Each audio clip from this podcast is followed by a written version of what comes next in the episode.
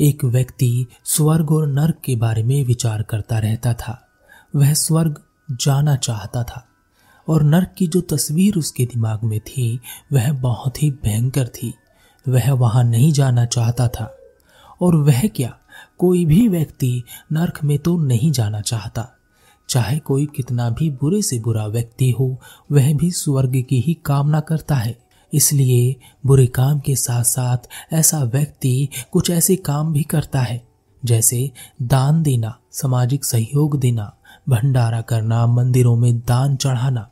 इस तरह के कार्य वह स्वर्ग की कामना से ही करता है। आप कहाँ जाना चाहते हैं? स्वर्ग या नर्क?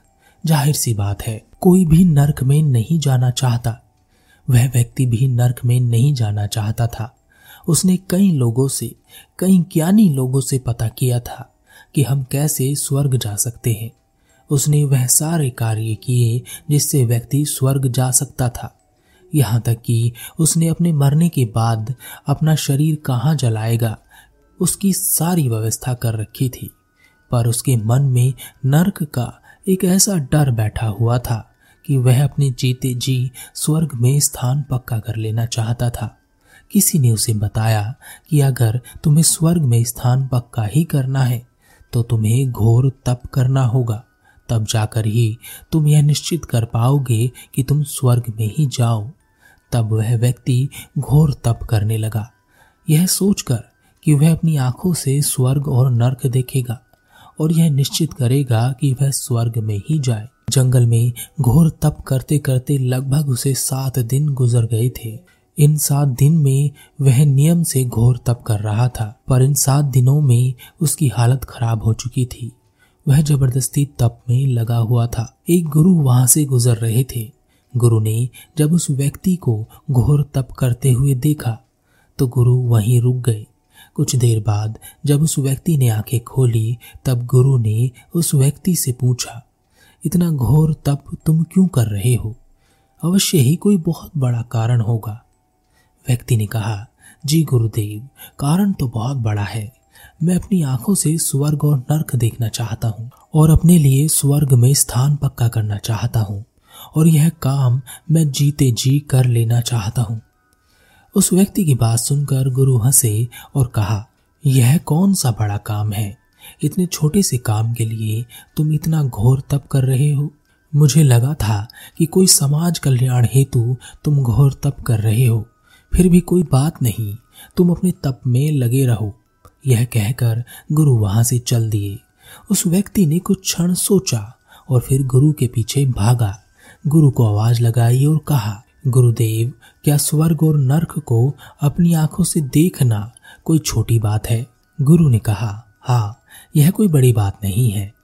व्यक्ति ने कहा, अगर यह कोई बड़ी बात नहीं है तो क्या आप मुझे स्वर्ग और नर्क दिखा सकते हैं? गुरु ने कहा हाँ बिल्कुल दिखा सकता हूँ। इसमें कोई बड़ी बात नहीं है। वह व्यक्ति बड़ा अचंभित हुआ। उसने सोचा, यह गुरु बड़े दिव्य पुरुष लगते हैं। उसने कहा तो दिखाइए गुरुदेव। गुरु ने कहा, मेरे साथ चलो। मैं तुम्हें स्वर्ग और नर्क दोनों की यात्रा पर ले चलता हूँ। गुरु और वह व्यक्ति साथ में एक मार्ग पर चल पड़े। बहुत लंबी यात्रा करने के बाद वह दोनों एक स्थान पर पहुँचे। वहाँ का नज़ारा बहुत ही अद्भुत था। ऐसा नज़ारा उस व्यक्ति ने पहले कभी नहीं देखा था। ऐसा सुंदर, मनमोहक नज़ारा देखकर उस व्यक्ति ने कहा, गुरुदेव, यहाँ कितनी शांति है। लगता है स्वर्ग में आ गए हैं। ऐसा मनमोहक नज़ारा मैंने आज तक नहीं देखा वह दोनों अभी कुछ दूर आगे बढ़े ही थे। कि वहाँ के नरभक्षी लोगों ने उन्हें घेर लिया और हाथ पैर बाँध कर ले जाने लगे। वह व्यक्ति घबराया और उसने कहा, गुरुदेव, ऐसा लगता है कि मैं किसी नर्क में आ गया हूँ। यह तो नरभक्षी हैं, इंसानों का मांस खाते हैं। यह हमें भी काट कर खा जाएँगे। गुरु शांत थे। गुरु को शांत देख वह व्यक्ति और घबरा गया और कहा, गुरुदेव, आप इतने शांत कैसे हो सकते हैं? कुछ ही देर में हम मरने वाले हैं। हमें यहाँ नहीं आना चाहिए था, गुरु ने कहा। मैं यहीं आने के लिए निकला था। यह लोग निर्दोष मानव की हत्या करते हैं और उसका भक्षण करते हैं। यह गलत है। मैं इसे रोकने यहीं आ रहा था। व्यक्ति ने कहा, गुरुदेव, आपने तो मुझे मरवा दिया। पहले क्यों नहीं बताया? मैं यहाँ नहीं आता। आज तो स्वर्ग जाना पक्का हो गया। गुरु और उस व्यक्ति को उस कबीले के सरदार के सामने प्रस्तुत किया गया। कबीले के सरदार ने गुरु को पहचान लिया और कहा, गुरुदेव, हमें क्षमा करें। हमने आपको पहचाना नहीं था। हमारे लिए क्या आज्ञा है? गुरु ने कहा, तुम जो निर्दोष लोगों को मारकर खाते हो, उसे बंद करो। सिर्फ़ मरे हुए जानवरों का ही मांस भक्षण करो। सरदार ने गुरु की बात मान ली। और गुरु से वादा किया कि वह आगे से ऐसा नहीं करेगा, और गुरु और उस व्यक्ति को छोड़ दिया। गुरु और वह व्यक्ति फिर से एक दूसरे स्थान पर, दूसरे रास्ते पर आगे बढ़ निकले। बहुत लंबी यात्रा करने के बाद दोनों एक ऐसे स्थान पर पहुँचे जो बहुत ही डरावना था। लगता था जैसे नर्क में आ गए हों। वहाँ जैसे सब उजड़ा हुआ था। उस स्थान को देखकर व्यक्ति ने कहा गुरुदेव, यह जगह देखकर ऐसा लग रहा है जैसे मैं किसी नर्क में आ गया हूँ। गुरु ने कहा, आज रात हम यहीं विश्राम करेंगे। व्यक्ति ने कहा, पर गुरुदेव, यहाँ तो बहुत डर लग रहा है। यहाँ कुछ अनहोनी हो सकती है। गुरु उस व्यक्ति को एक गुफा में ले गए। वहाँ पर छह सन्यासी साधना कर रहे थे। गुरु को देख उन सन्यासियों ने गुरु का स्वागत किया। फिर अपनी साधना के बारे में बताया। रात में वहाँ ज्ञान की बातें चलती रही। उन लोगों की बातें सुनकर उस व्यक्ति को बहुत ज्ञान मिला। उसे ऐसा लगने लगा कि जैसे वह स्वर्ग में आ गया है, जहाँ परम शांति है, परम ज्ञान है, न किसी चीज़ की कोई इच्छा है और ना ही कोई लालच है। आधी रात बीत गई थी, तब सब सो गए। सुबह हुई। सुबह उठकर उस व्यक्ति ने देखा कि वह सभी सन्यासी वहाँ से जा चुके थे। और वहाँ केवल गुरु उपस्थित थे।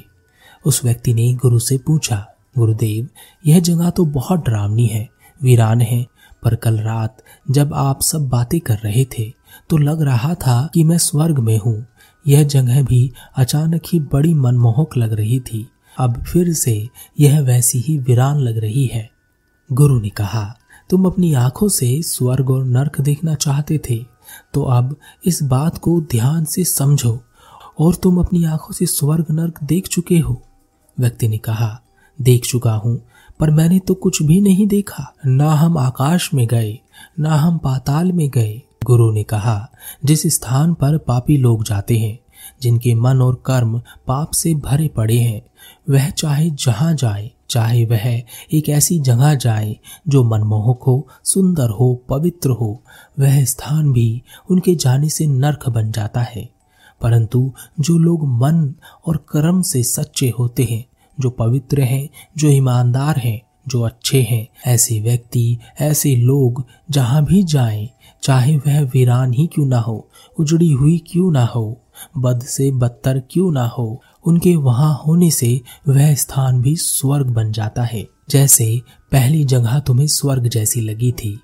परंतु वहाँ के नर बख्शी लोगों की वजह से तुमने वहाँ नर्क महसूस किया, और यह दूसरी जगह तुम्हें नर्क जैसी लगी थी। परंतु यहाँ उपस्थित अच्छे लोगों की वजह से तुमने यहाँ स्वर्ग महसूस किया।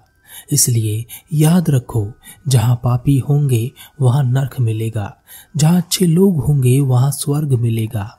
स्थान से कोई फ़र्क नहीं पड़ता। और यह भी याद रखो, स्वर्ग और नर्क इसी दुनिया में मिलते हैं। अगर तुमने यह नर्क महसूस किया तो तुम्हें हर जगह नरक ही मिलेगा। अगर तुमने इस धरती पर, यहाँ पर अपने कर्मों के कारण स्वर्ग महसूस किया तो तुम्हें हर जगह स्वर्ग ही मिलेगा। उस व्यक्ति को गुरु की बात समझ आ गई। आपने देखा, इस दुनिया में ऐसे बहुत सारे लोग हैं, जिनके पास सब कुछ है।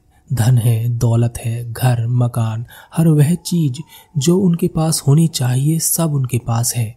पर फिर भी वह एक ऐसी ज़िंदगी जी रहे हैं जिसमें वह बिल्कुल भी खुश नहीं है। वह चिंताओं से, दुख से भरे पड़े हैं। उनके पास धोखा है, अविश्वास है, शक है, मानसिक यातनाएँ और पीड़ाएँ हैं। यह लोग अपने लिए अच्छी से अच्छी जगह बनाते हैं, अच्छी से अच्छी जगह पर रहते हैं, पर इसके बाद भी वह वहाँ नर्क ही झेल रहे हैं। परंतु इस दुनिया में ऐसे भी लोग हैं, जिनके पास ना ज़्यादा धन है, ना दौलत है। इस दुनिया में हर चीज़, जो उन्हें चाहिए, वह भी उनके पास लगभग नहीं है। परंतु फिर भी उनके पास विश्वास है, शांति है, संतोष है, और वह गहरे से गहरे दुख में भी खुश रहते हैं। वह सभी स्वर्ग का जीवन जी रहे हैं। तो हम अपना स्वर्ग और नर्क खुद निर्मित करते हैं। आकाश में किसी स्वर्ग या पाताल में किसी नर्क की बात तो बाद में आएगी, परंतु जो हम इस धरती पर बना लेते हैं, वही सब हम आगे ले जा सकते हैं। इसलिए इतने बड़े ब्रह्मांड में एक छोटा सा व्यक्ति, जो इस ब्रह्मांड में कहीं दिखाई भी नहीं देगा, एक धूल के कण के बराबर भी नहीं है। अपने लिए किसी दूसरी दुनिया में स्वर्ग की कामना करके मर जाता है। और जहाँ उसे स्वर्ग भोगना था, वहाँ नर्क भोग कर चला जाता है।